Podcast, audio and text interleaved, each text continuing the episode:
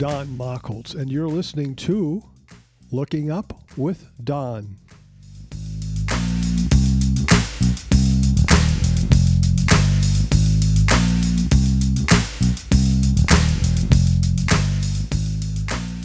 This is the Looking Up with Don podcast, episode number 74, for the week of June 2nd, 2021.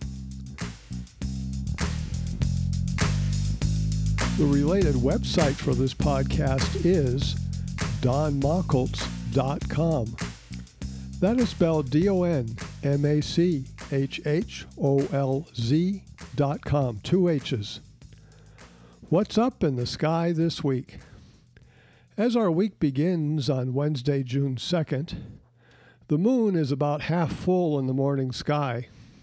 Over the next week, the moon will decrease in brightness and size, and by the end of the week, Tuesday, June 8th, the moon will be a slim and thin crescent in the morning sky. New moon and an annular solar eclipse are on Thursday, June 10th at 10:52 Universal Time. Those living in the southern hemisphere are favored for seeing the thin lunar crescent just before new moon on June 10th.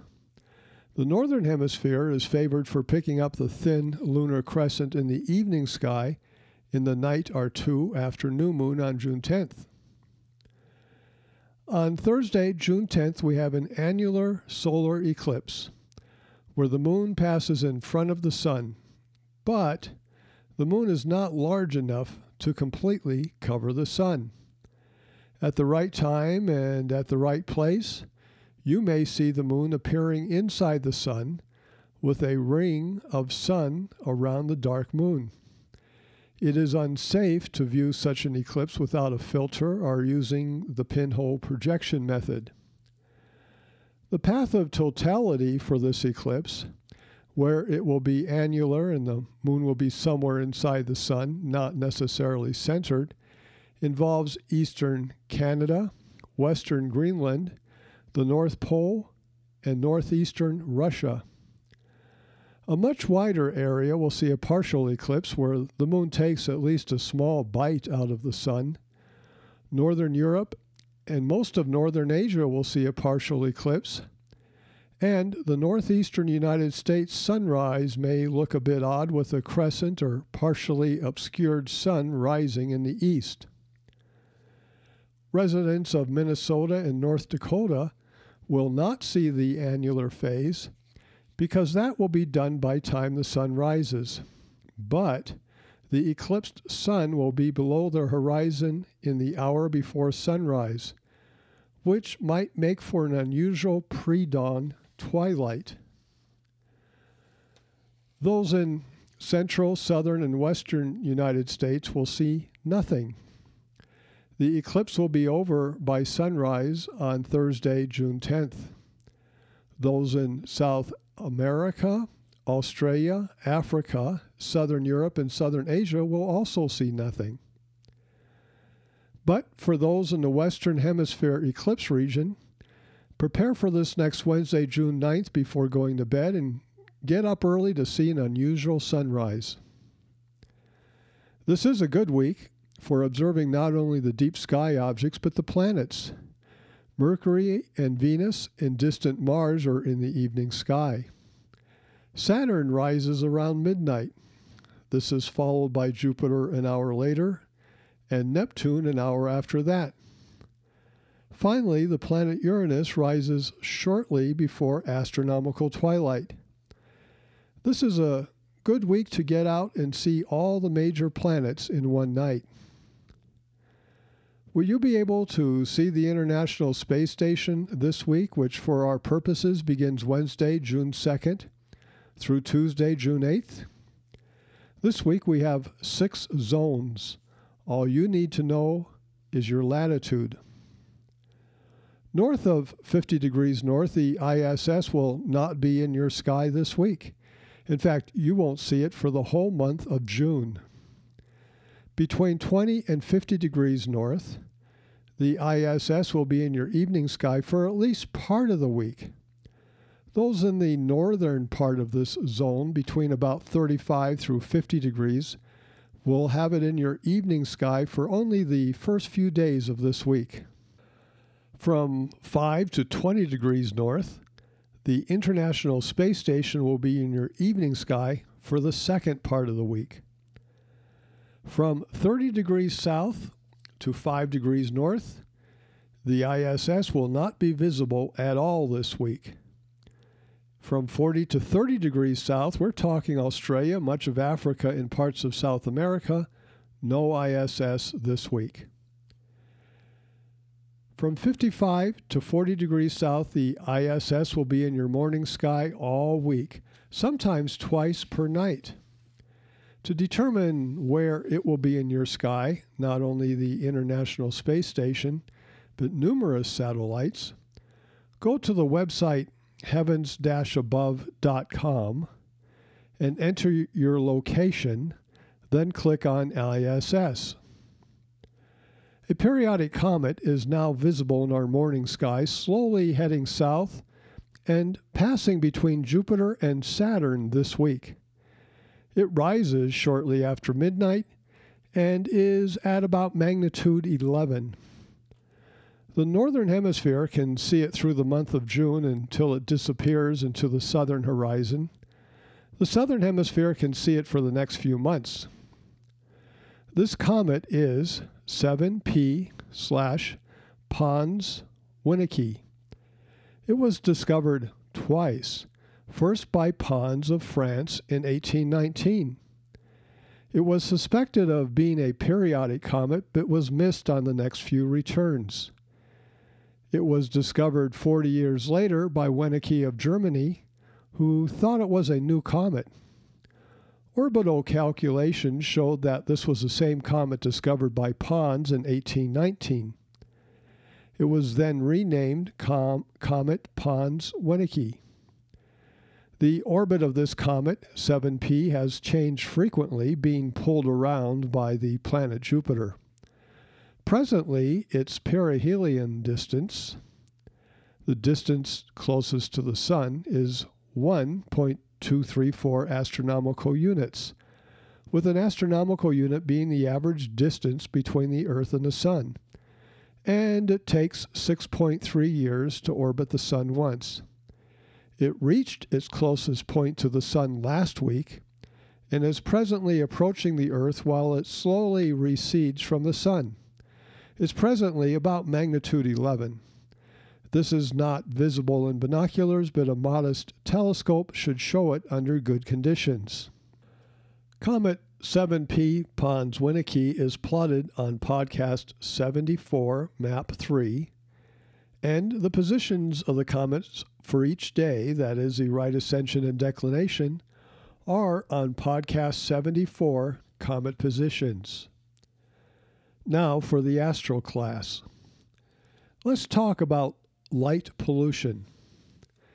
In the ideal world, the sky would be dark and astronomical objects would show maximum contrast. As I started comet hunting in 1975, I learned about some of the natural light pollution sources. First, there is twilight, important to the comet hunter since we sweep the sky near the sun. Second, there is zodiacal light, a faint glow along the ecliptic, brightest near the sun, and tailing off as one moves away from the sun. Third, there is natural sky glow, caused when atoms in our atmosphere recombine after nightfall and emit a small amount of light. And fourth, we have moonlight, which varies throughout the month. Nothing can be done about those unless you want to filter out natural night glow. Next is what I call light trespass. Your neighbor leaves their outdoor lights on and it illuminates your telescope and the surrounding area. Or you hold a public star party at the shopping center parking lot and your telescope is parked under a bright light. Sure, your guests can see you and your telescope and they understand what's going on, but none of you can get dark adapted and you have difficulty seeing anything in the telescope. One night in Koufax, California, for one of the Christmas events, I set up my telescope under a streetlight and had trouble even seeing Jupiter through the telescope. Less severe is the neighbor a half a mile away at an otherwise dark site who runs their porch light all night long. This can be irritating, but there are a couple of solutions. Place something between you and the light, or move your telescope to the other side of your house or garage or whatever it takes to block the light. Or invite your neighbor over for an evening of astronomy, and halfway through point out their porch light and how much better it would be if they would turn it off or put it on a light sensor, which would turn it on only when motion is detected, then turns it off after a minute. My backyard in Concord, California, had a streetlight in front of our house in my southeast and one in the court behind my house in my western sky. By picking up and moving my telescope, I could usually find a place where I did not have the light shining directly on me in my telescope. Years later, in Colfax, California, for my roll-off roof observatory, I had portable sheets of plywood I could move around to block the light and wind. A different and new type of light pollution is caused by artificial satellites. Since 1957, satellites have been orbiting the Earth, and visually they have not caused much of a problem. However, astrophotographers and those who image the night sky, taking time exposures through all types of telescopes and lenses, even wide-field lenses, find that the streaks left by a satellite across the image to be an annoyance. With the recent addition of satellite constellations, large numbers of small satellites covering the sky, this annoyance has sometimes turned into something more serious. In the worst-case scenarios, the satellite trails can obscure important data in the images and make them useless. The Starlink system has the majority of these satellites, but there will be more from other groups over the next few years. Solutions are few, and once a satellite is up, it may not come down for decades. There seems to be little that can be done about it. Now for the type of light pollution that people think about when they talk about light pollution. Artificial light, which lights up the sky at night, turning the dark sky background, more technically the foreground, into various shades of gray. Here's a simple question, not a trick question. Is it easier to see a faint galaxy against a black background or against a gray background? Well, a black background.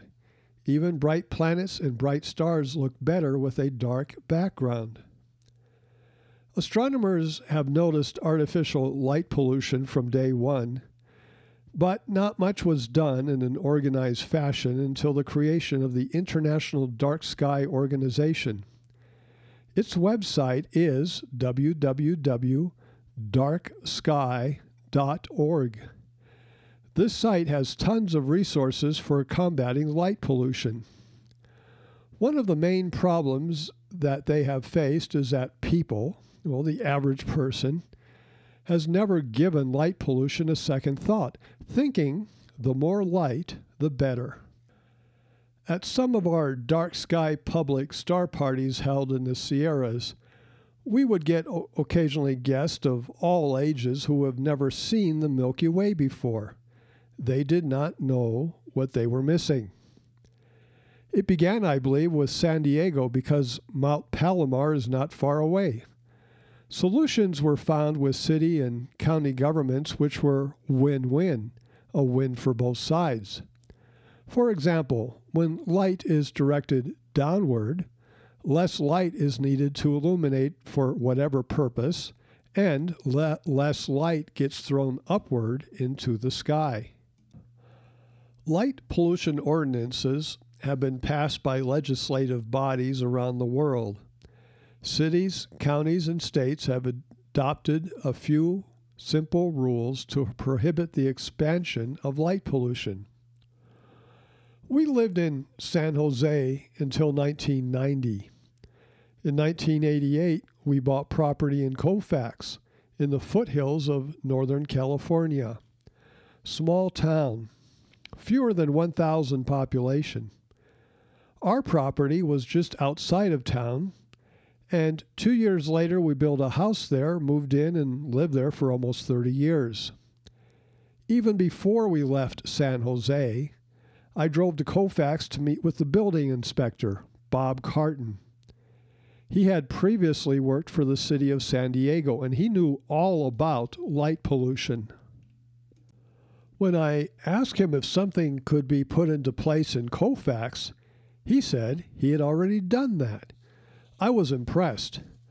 The lighting restrictions prevented lights from shining upward, required full cutoff shielding on light fixtures to prevent light from going upward and outward, and allowed only the amount of light necessary for any particular purpose. For years, that worked well. Shortly after the year 2000, someone who owned permits to build 10 billboards along the freeway, about a half a mile from my house, filed a lawsuit against the city, saying their sign ordinance was too restrictive and did not allow proper advertising of businesses. The city council folded and settled with an agreement that one half, that is, 5 billboards, could be built along the freeway. And the lights on those billboards point upward. I later talked to the sign company, and at that time they said it would cost about $2,000 per sign to put the lights on the top pointed downward. I did not have the money, so the lights still point upward to the sky to this day.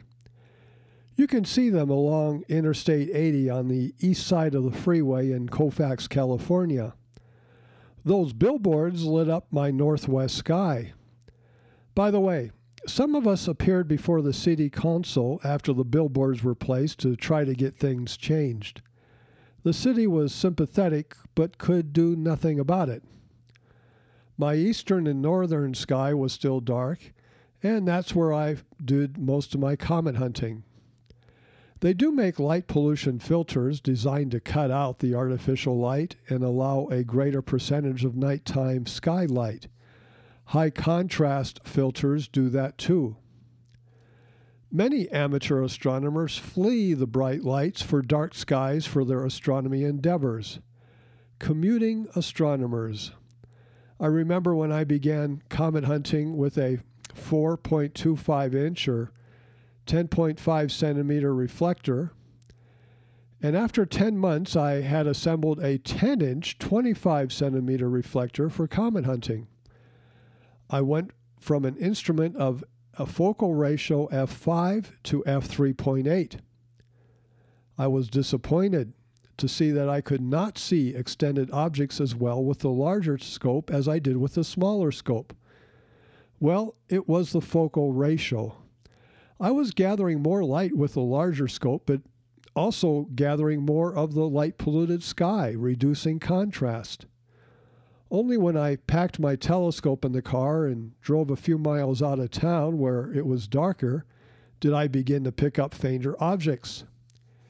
In the early 1980s, I came to realize that about half of all comet hunters were commuting to dark sites. Despite what your light pollution conditions are, don't give up. Try observing and see what you can see. Imaging with a CCD or CMOS can often penetrate the light-polluted skies and bring in some fine images. Often many images are stacked on top of each other to increase contrast and reduce noise. Planetary observing and double star and variable star work can often be done under light-polluted skies. Or you can try what I did. Living in San Jose in the mid-1980s, I wondered if I could ever do some comet hunting from home. I usually commuted 40 minutes to Loma Prieta and the Santa Cruz Mountains. But what could I do from light-polluted San Jose? I set up my 10-inch, 25-centimeter f/3.8 reflector on a transit mount that I had constructed. It would sweep overhead along the central meridian, north and south, with an adjustment screw to vary it a bit in right ascension in case I needed to track an object for a few minutes. I then used a Barlow lens to double the focal ratio of the telescope, and then I put a blanket over my head to keep out stray light in addition to an eye patch. The result? I picked up galaxies of 12th magnitude easily, which is very faint, but I always had to stay at least 90 degrees from the sun because I was sweeping overhead. How do we measure light pollution? A very popular scale is the Bortle scale, developed by comet observer and variable star observer John Bortle. There are 9 levels, from 1, which is very dark, to 9, which is inner city and very light polluted. Colfax, California, where I used to live, was about a 4, and I did discover 8 comets from that location. The area I live in now is a 3. It would be a 2, but the lights from the copper mine in Baghdad, 22 miles to my south-southeast, produce a light dome which bumps me up a notch. One common way to measure light pollution is go out and see what you can see, or better yet, send hundreds of people out to see what they can see. The problem with this is that people vary in how well they can see in the dark. The most accurate way is to use a light meter. They sell some designated for measuring low light levels in the night sky. Once again, the International Dark Sky Organization. The website is www.darksky.org. It's a great group for resources, and you can join them and help curb light pollution. Next week, I will discuss star charts and how to use them. To recap the podcast, what's up this coming week? Find all of the planets. Observe the light pollution around you. And if you are in the right part of the world, see an eclipse. Maybe Santa will give the elves a day off. You have been listening to Looking Up with Don, podcast episode number 74 for June 2nd, 2021. I'm Don Machholz. Once again, the related website for this podcast is donmacholtz.com. That is spelled DONMACHHOLZ.com, 2 H's. You can contact me at dontheastronomer@gmail.com. Once again, that's dontheastronomer@gmail.com. God willing and pod willing, I'll be back next week for another episode of Looking Up with Don. We will learn how to use star charts to find our way around the sky, all that and more. Thank you for listening. See the sky this week. I'll see you next week.